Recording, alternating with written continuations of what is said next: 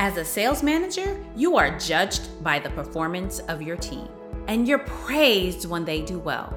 But one thing that you've not been able to figure out is how to get everyone on your team consistently hitting quota every single month. On the Snack Sized Sales podcast, we discuss the science of selling STEM. Sales leadership in the science, technology, engineering, and manufacturing fields is difficult. You will learn from sales managers just like you that will give you actionable insights and tips on how to develop as a leader and achieve your revenue targets every single month. So pop your headphones in and get ready to listen to my guest today. They will give you information and inspiration to ensure that you have actionable insights that you can put into place today. Hello, and welcome to the Snack Sized Sales Podcast. Today, my guest is Justin Duplantis. How are you, Justin? Hey, doing well. How are you? I am awesome. Justin has over 15 years of full cycle project management experience with Fortune 100 companies. He is a talented recruiter, technical trainer, and he brings rapid and sustained growth to each company that he has worked at. He is a person after my own heart as an analytical chemist turned sales leader. Justin, how did you start your career and tell us how you got to where you are now? Sure. So, first of all, thanks for, for having me here today. Yeah, so basically, I started off in retail and uh, did retail sales and worked my way up into corporate level management as I was going through college. Graduated with my undergraduate degree in analytical chemistry from LSU and did not kind of pursue anything in that industry. So uh, was in a variety of different roles at different types of companies, everything from home services to working in still in retail, and then the modeling and acting industry. So kind of dabbled in a lot of different industries but always the common thread was the uh, the recruiting, training, development, and management, as well as sales. So I uh, just recently transitioned uh, last year into a role in the STEM industry, so kind of putting my undergraduate degree somewhat to work as the uh, director of business development for the bioinformatics CRO, where I'm the uh, director of business development there. Mm. So, how did you graduate from college and not use your degree at all? One of my brothers, one of my younger brothers, um, he has a classmate. He's a chemist also. so he followed in my footsteps. When he graduated, he went to work for Waffle House, and now he's like a district VP or something like that, a mm-hmm. Waffle House, and he never used his degree. So tell me, how did that transition go for you when you were like, I'm not doing anything in chemistry? Yeah, I think essentially the I was lost, I guess, in college. Didn't really know what to do. My my parents, my mother's in the medical field. My father's a, a civil environmental engineer, and they were both kind of pushing me in either direction. I had went to some pre med type camps. I looked at potentially doing law school. Actually, um, toward the the law school at LSU, and just determined it was really I was just kind of lost. And so being in management while going through college, it was one of those things where I just stayed where I was and didn't transition out of the industry that I had already kind of started working in. Uh, never really wanted to work in a lab, and there's not much you can do with an analytical chemistry degree other than that. So. Okay, so tell me about your experience in on the retail sales world because a lot of times people on the podcast they're very STEM focused or, you know, in the B2B area. So tell me about that sales experience. Yeah, I think it's uh, it's interesting because a lot of industries don't see retail as a legitimate form of any type of employment, uh, more of as a, a, temporary move from university to the career. But I think for me, moving up into management, I did international store opening, I did training development on a, on a national level, technical training, I was in a district wide level where I was managing, you know, 15 to 20 locations. So there's a lot of moving parts. I think the key thing is there, I guess the big relation to biotech is it's a very fast moving environment and you're always kind of having to think on your feet. Biotech is the same way where you may be kind of slow to pick up one day and then the next day it's like we have to hit the ground running really hard, which is aka Black Friday. So I think there's a lot more relation than people give it credit for between the biotech industry and retail industry as far as the, way that it's structured. So tell me, um, before we delve into your current position, what are some of the hardcore skills, whether they're soft skills or hard skills, that you were able to translate from the retail industry to the STEM industry? Yeah, I think definitely the training development is something that's going to be pretty much crosses every plane, but more specifically, the client interface. So in biotech, a lot of times we have bioinformaticians that are coming from more of an academic background that don't have any type of interaction with customers at all. So there's no client interfacing whatsoever in their position. To transition to a company like ours, where we are at the bioinformatics CRO, specifically client interfacing with our bioinformaticians that are dealing directly with the clients, so having that client interface training is very important. So I'm not the one going through and helping them with the scientific side and working AWS, but I am the one on the flip side saying, okay, this is the way that we properly communicate with clients, which is a, a direct relation to that business to consumer type customer service that we expect in the in a high level retail environment as well. You know, one thing that people always tend to forget when we're in this the B2B sales environment is the fact that at the end of the day, yes, this is a business to business sale, but you're selling to a person. so it is still a consumer, and each person within the organization has to really be thought of as an individual, right? It's not just like, oh, this is a big company I'm selling to. Let me think all about the company. You know, it's who is the person you're specifically calling on. Yeah, and I think, you know, coming from, I grew up in Louisiana and South Louisiana specifically, and the culture down there is very much a carefree lifestyle, and we're going to BS with people. And I think that's one of the things that sets us apart at the Bioinformatics CRO. The way that we kind of, or I handle the sales cycle is the first half of the conversation has nothing to do with what the product is. It's 100% getting to know that person and um, joking around and having that relatability and finding that common ground. And then the other half is just, oh, and by the way, we have a product that we're supposed to be talking about. And I think that translates no matter if you're talking about shoes or you're talking about bioinformatics, it's the same type of, of interaction that uh, people respond well to. Because as you mentioned, we're not selling to you know some man behind the screen. You're talking to an individual and that's that's who you're selling yourself to. And what we really pride ourselves in is making sure that the synergies are right between the company that we're dealing with and our company that we are an extension of their organization as opposed to this third party that's coming in for one or two projects one offs mm, it's really good. You know building that rapport and that relationship especially in these technical fields sometimes we just focus so much on the science or the technical problem that we're trying to solve, our process or our tool, how that can actually, you know, we're so focused on us. And really, at the end of the day, what is sales? It's all about the person on the other side of the table, right? So, how can I help the person on the other side of the table? So, how did you transition from, you know, so chemist to retail sales back into the bioinformatics world? Yeah, it was pure luck. Essentially, I was working in the modeling and acting industry. I was the basically head, you can call it head of sales, but basically I was the director of admissions, but we're you know basically in sales.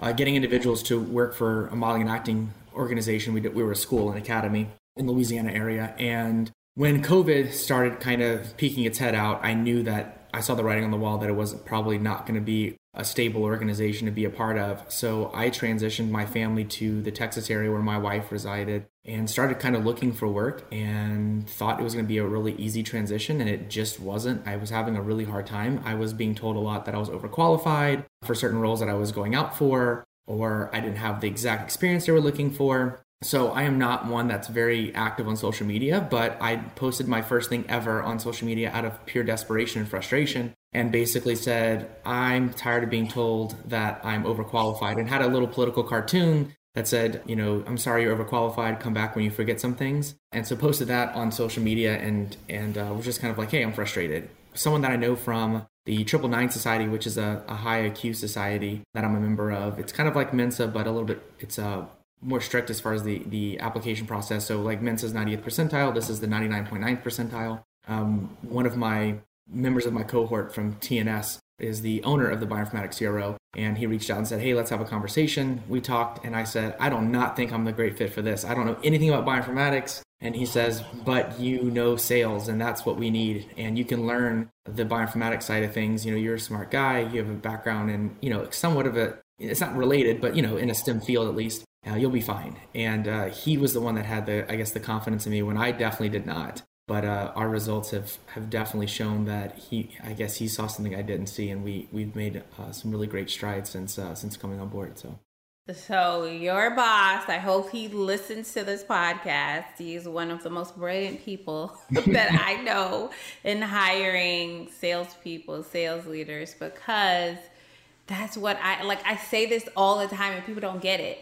You need somebody with strong sales skills. You need somebody with strong leadership capabilities. If your mm-hmm. product is as good as you say it is, you can teach them the technology. Sure. Simple plain mm-hmm. and simple. And he really proved that that's exactly what he did with you. And another thing I say is don't hire industry insiders. He could have went and plucked, I call them your competitors rejects. so he could have went and plucked a competitor's reject, right? To fill your position, but he didn't. He had an open mind and looked outside. And really, as you said, you guys have really been able within this last year to blossom, to grow. Absolutely. Yeah. And I think the interesting thing about that is I had about three or four months ago, I had somebody reach out to me. Well, I, I, reached out to them, kind of hunting down leads as I often do through LinkedIn, and reached out to this person. He said, Look, we don't have any needs. And I said, Okay, well, I'll follow up with you intermittently to see if the needs have changed. And so a couple months later, I reached out to him again, and he said, um, You know, I don't need anything. And then quickly afterwards, he responded, Actually, you know, I actually I do have a need. Can we let's have a conversation? So I said, Okay, great we jumped on the call a few days later and he said um, he's like so tell me a little bit about you guys so i started kind of going over my my normal kind of conversation i, I don't really like to call it a pitch because it's different every time i do it and it's just more of just like kind of chatting and this is what we do and about halfway through he said hey i, I don't need hear anymore and was, it was very abrupt and it took me a little bit by surprise and he said uh, I'll be honest with you, the only reason I got you on this call today was because I'm interested in, in talking to you about coming on board with us in a business development role. And I said, oh, well, you know, I'm happy where I'm at. Could you send me, though, the job description as well as, you know, salary kind of range so that I can address it with maybe some contacts that I have? So he sent it over. And one of the things that was in that job description was five years of industry experience. And so I addressed that with him. I said, you know, I just want to point out the fact that you're trying to recruit me, but I'm not even qualified for the position you're trying to recruit me for. And he said, what do you mean? You're highly qualified. And I said, I am absolutely not. I said, I've been in this role for, you know, a little less than a year in this industry. I have, I don't have the qualifications that you would even look at me. And he said, well, I want to let you know that you've changed my mind on that quite a bit. And I, so I agree with you. I think, I think that's huge. You know, to be able to think outside the box, you're going to find much better candidates than the ones that have been doing the same thing over and over again because they're going to bring those preconceived notions on how things are done and that may not be the way that your company wants them done at you know at that time so there's a lot of advantages to pulling someone from outside the industry for sure Absolutely. It gives you that difference of opinion, it gives you the diversity of perspective, diversity of thought. And really, what you'll find is when you build your sales team with, yeah, okay, maybe you have some people who are within the industry or who have come from your competitors, as well as the outside perspective, that's what really builds a strong sales team. And that's how companies really achieve that double digit, triple digit growth because you have so many different opinions. Like, okay, in retail, we did it like this. Okay, mm-hmm. in my last bioinformatic company, we did it like this. In polymers, we do it like this, right? All of that put together is really what builds these organizations and makes them strong. Absolutely. Yeah, for sure. I think one of the things that that we've kind of implemented is that more that human touch that I had I kind of mentioned earlier. We provide all of our clients with basically like a little biography of the bioinformatician they're going to be working with, but in not in a traditional sense. We're not going to send you their CV. We're sending you a photo of them. It tells you about their hobbies, has little pictures, it's much more of a this is a human being that you're going to be working with. And then on the sales side of things, you know, I think one of the things again that we we emphasize is that we want to be an extension of your organization. We don't just want to be a contractor that you're using for a one-off project. It needs to be something where it's a much more clienteling than it is a customer interface. When we're interacting with these potential clients, one of the things the company was doing in the past was trying to basically ascertain a client here, a client there, a client here, a client there. But what we have changed in that mentality, and it's coming from all the diverse backgrounds I've had, is I would rather make a relationship with a company that has similar similar clients and build that network so that I have other companies headhunting for me for clients as well. So if I have this company that's related, let's say, and we've just made a relationship with um, Exeter, which is a um, equipment leasing company. Well, when you go to lease the equipment, you're going to have to be producing a lot of data, and that data needs to be analyzed, uh, analyzed, and that's where we come in. And so, having that relationship with this company, they're able to pitch our company to their clients. And I think making those uh, B2B relationships, not just thinking on a client perspective, I think has been big for us as well. Yeah, really, that global perspective. I was actually just telling somebody they were doing a whole thing showing people how to use LinkedIn. I said, well, you know, one of the greatest benefits that I've had on LinkedIn is not just the direct um, interaction with prospects and clients and employees. It's actually, I'm building these great relationships with referral partners. Right. And uh, they're, you know, you talk to somebody, you get on a call, and they're like, wow, you should meet this person or you should meet that person. And then it's like you have this whole ecosystem, these arms that you touch people that are so far outside of your realm that you wouldn't have been able to do if you were just right. so focused on I have to get business. I have to hire employees. And it becomes more of a warm lead as opposed to a cold lead at that point too. Exactly. Exactly. Right. So tell me about your your greatest success, something that you're really proud of. Yeah, so I think this is a combination of a personal note as well as a professional. I think the past month has been a very challenging month so I'm currently in grad school. I'm ascertaining my MBA right now and working full time. And so that obviously is a big strain. And then last month on the 15th, my five year old son was diagnosed with medulloblastoma, uh, brain cancer. So we have kind of uprooted our family from the uh, Dallas Fort Worth area to now living in Memphis, where he's uh, going to St. Jude's for uh, his, uh, his treatment. So we've kind of displaced our family and have been able to still kind of manage all of the different aspects. I think being able to juggle having a family and working full time and going to school full time and having a child with, uh, you know, obviously a, a very serious um, illness and brain cancer, I think has been has definitely been a, a challenge. But we have, as a family, stepped up to the challenge, and I think you know you're only as strong as you believe you are, and uh, it's amazing to see. I guess all these other families that are here as well that are are not able to do kind of the working from home and everything like that. So we're we're very blessed, but it's been a challenge. But I'm happy to say that we're we're making it through it. So I love that, and you know one thing. I ask this question all the time when I wrap up the podcast, and sometimes people, you know, they're proud of a project or a team member or somebody who they've mentored, and you know, you really took it to that I'm a human being and life has been challenging and I'm proud proud of myself for overcoming it.